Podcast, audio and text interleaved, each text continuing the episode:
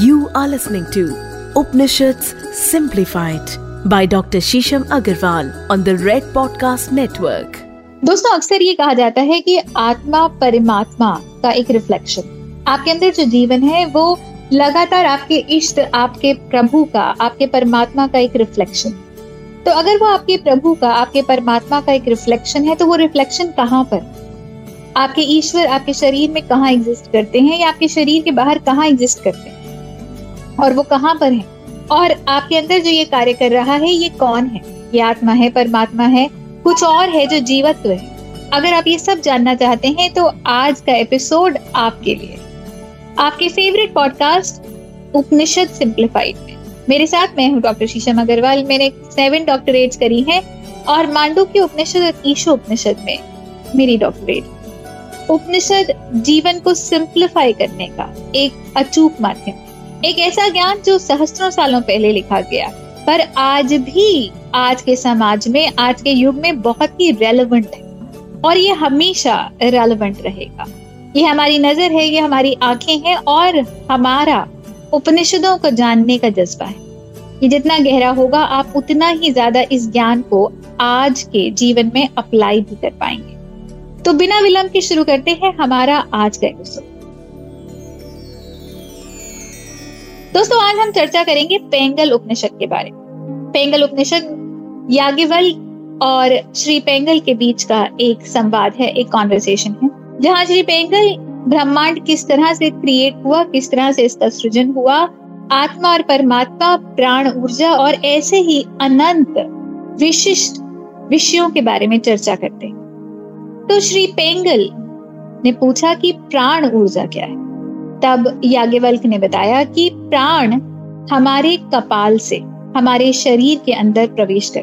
दोस्तों, हमारे शरीर में दस छिद्र, और जब एक व्यक्ति की मृत्यु होती है तो इन दस छिद्रों में से किसी भी एक छिद्र से प्राण निकल जाते हैं। आपने अक्सर देखा होगा कि कई बार अगर कभी किसी मृतक का शरीर अगर आपने देखा होगा तो आप ये देखेंगे कि लोगों की आँखें खुली रहती तो ये कहा जाता है कि प्राण इस व्यक्ति की आँखों से चले गए। ये कहा जाता है कि अगर प्राण गर्दन के ऊपर से जाए तो गर्दन से ऊपर का जो हिस्सा होता है, वो व्यक्ति का ब्रह्म स्थान होता है। तो इसको ब्रह्म गति मिली है, क्योंकि प्राण ऊपर से गए। और ये कहा जाता है कि रेक्टम एनस या फिर गुदा के रास्ते से अगर प्राण जाए तो ये एक निचली मृत्यु है। कहने का तात्पर्य ये है कि आत्मा को जो परिवास मिलता है, वो एक लोअर डायमेंशन का प्रवास मिलता है।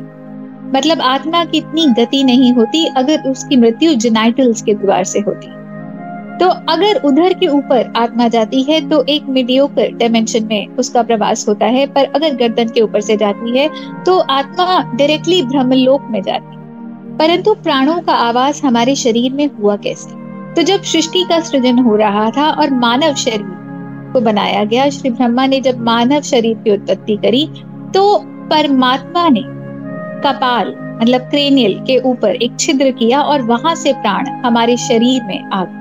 और ये प्राण हमारे प्रभु का, हमारे ईश्वर का, इस दिव्य आत्मा का हमारे शरीर में प्रवास अंकित करता है। आपने देखा होगा कि जब एक छोटा बालक श्वास लेता है तो उसके कपाल के एक सेंटर का हिस्सा होता है। वो एक सर्कुलर फॉर्म का छोटा हिस्सा होता है, जो हिलता रहता है। वहाँ पर इतनी जल्दी हड्डी नहीं बनती और वो हमेशा ही बहुत ही मर्म रहता है हिस्सा हर किसी के शरीर में वो बहुत सॉफ्ट रहता है। अगर वहाँ पर गलती से भी चोट लग जाए तो या तो व्यक्ति के प्राण जा सकते हैं या कोई बहुत ही बड़ा डैमेज हो सकता है उसके ब्रेन को, उसके शरीर को। और ब्रेन के जिस हिस्से में चोट लग जाएगी तो शरीर का वो हिस्सा नाकारा हो जाएगा या काम करना बंद कर देगा या उसमें कुछ बहुत बड़ी दिक्कत आ जाएगी। तो प्राण हमारे शरीर में, हमारे कपाल द्वारा आते हैं और यही हमारे परमात्मा को रिप्रेजेंट करते हैं। और ये अब हमारे ऊपर है।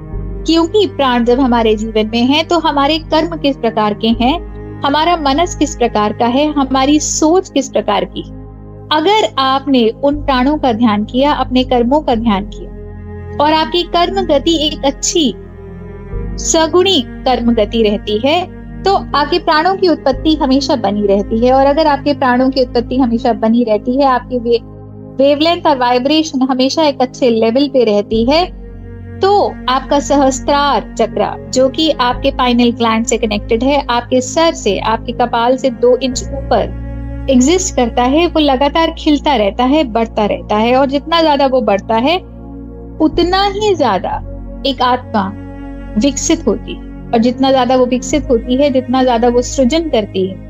जब आपकी मृत्यु का समय आता है तो आपके प्राण आपके उधर के ऊपर से या फिर उससे भी ज़्यादा आपके गर्दन के ऊपर के किसी छिद्र से निकल।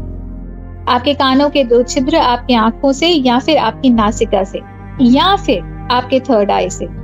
और कई बार जो योगी होते हैं या बहुत ही असेंडेड लोग होते हैं तो कपाल में वापस छिद्र होता है और प्राण वहाँ से उस छेद से बाहर आ जाता है। और इसको सबसे ऊपर, सबसे उत्कृष्ट मृत्यु माना जाता है। क्योंकि ये मृत्यु या तो उसकी होती है जो योगी है, और जो स्वयं अपनी मृत्यु का समय निर्धारित कर सकता है, या जिसको इच्छा मृत्यु या फिर वह व्यक्ति जिसके कर्म गति इतनी अच्छी थी, इतनी अच्छी थी कि उसके प्राणों को इसी द्वार से निकलना निर्धारित हो गया। तो दोस्तों, ये हमारे लिए ज्ञान भी है और ये हमारे लिए लेसन भी है। ये कहा जाता है कि आप जीवन में कोई भी कार्य कर लीजिए। वो एक चीज़ जो हमेशा आपके साथ आके खड़ी हो जाएगी, वो आपका कर्म। आज के समाज में जहाँ कहा जाता है कि चतुराई बहुत रेलेवेंट है स्ट्रीट स्मार्टनेस बहुत रेलेवेंट है क्लेवरनेस रेलेवेंट है तो ये सब शायद फिल्मी बातें हैं या ये एक किताबी बातें क्योंकि असली में जो रेलेवेंट है, वो आपके अच्छे कर्म ही आपका अच्छा किया हुआ कभी भी वापस नहीं जाता। आपका अच्छा किया हुआ भी कर्म के रूप में हमेशा आपके साथ खड़ा हो जाता है। आप कुछ भी देखेंगे और अगर आप एनालाइज करेंगे तो सालों पहले अगर आपने कुछ अच्छा किया तो आपको उसका भी रिटर्न मिलता है, चाहे तुरंत मिले, चाहे कुछ सालों बाद। और अगर आपने कुछ नेगेटिव किया है तो वो भी आपके समक्ष आके खड़ा हो जाता है, चाहे उसी वक्त, चाहे सालों बाद, या निरंतर आपके साथ चलता ही रहता है, जब तक आपका वो कर्म खत्म नहीं हो जाता। तो अगर आप चाहते हैं कि आपके जीवन का उत्थान आपकी कर्म गति अच्छी हो, और आपके जीवन में लगातार प्रगति आए तो आपका एक साथी आपके श्वासों के अलावा जो आपके साथ चलता है, वो आपका कर्म है।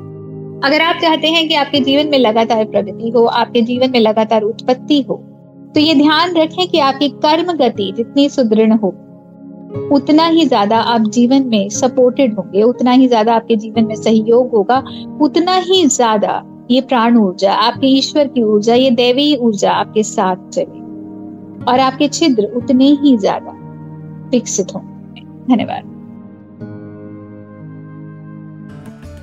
दोस्तों, आज हमने बात करी पेंगल उपनिषद के बारे में। आशा करते हैं कि इस उपनिषद में जो भी आपने जाना, उसे आप अपने जीवन में अप्लाई करेंगे और आगे बढ़े अगर इसी प्रकार का आपके मन में कोई और प्रश्न है, किंतु परंतु वाय है तो आप हमें डीएम कर सकते हैं इंस्टाग्राम पे। मैं आपको डॉक्टर शीशम अग्रवाल के नाम से मिल जाऊँगी। आप फेसबुक पर भी मैसेज कर सकते हैं। शीशम बंसल के नाम से मैं आपको मिल जाऊँगी। Red FM podcast page Instagram पे भी है फेसबुक पे भी है। वहाँ पे आप हमें डीएम करिए मैसेज करिए, अपने प्रश्न भेजिए।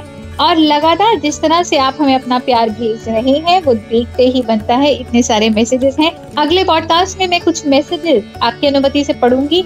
और बताएँगे आपको कि किस तरह से लगातार आपका प्यार हमें मिल रहा है और हम कितने मोटिवेटेड हैं इंस्पायर्ड हैं। बहुत सारे लीडिंग ऑडियो प्लेटफॉर्म्स पर भी हमारे उपनिषद अवेलेबल है, ये पॉडकास्ट अवेलेबल है। तो कृपया इनको सुनिए लाइक करिए सब्सक्राइब करिए शेयर करिए और अपने व्हाट्सएप ग्रुप पे भेजना मत भूलिए। जितना ज़्यादा आपका योगदान होगा, इन पॉडकास्ट को आगे सर्कुलेट करने में उतना ही ज़्यादा आप भी इस ज्ञान को सर्कुलेट करने में एक महत्वपूर्ण योगदान देंगे और इस योगदान के हम प्रत्याशी अगर आप अपनी ज्ञान की गंगा को और बढ़ाना चाहते हैं तो Amazon पर मेरी बहुत सारी बुक्स अवेलेबल हैं। कैसे ब्रह्मांड का नाद, ओम, मेरे फिक्रे व्हाट इज़ अ लॉजिक तो अपने ज्ञान को लगातार अग्रसर करिए, अपने ज्ञान को लगातार बढ़ाइए और हमसे मिलिए हमारे अगले एपिसोड में आपके फेवरेट पॉडकास्ट उपनिषद सिंप्लीफाइड में। धन्यवाद।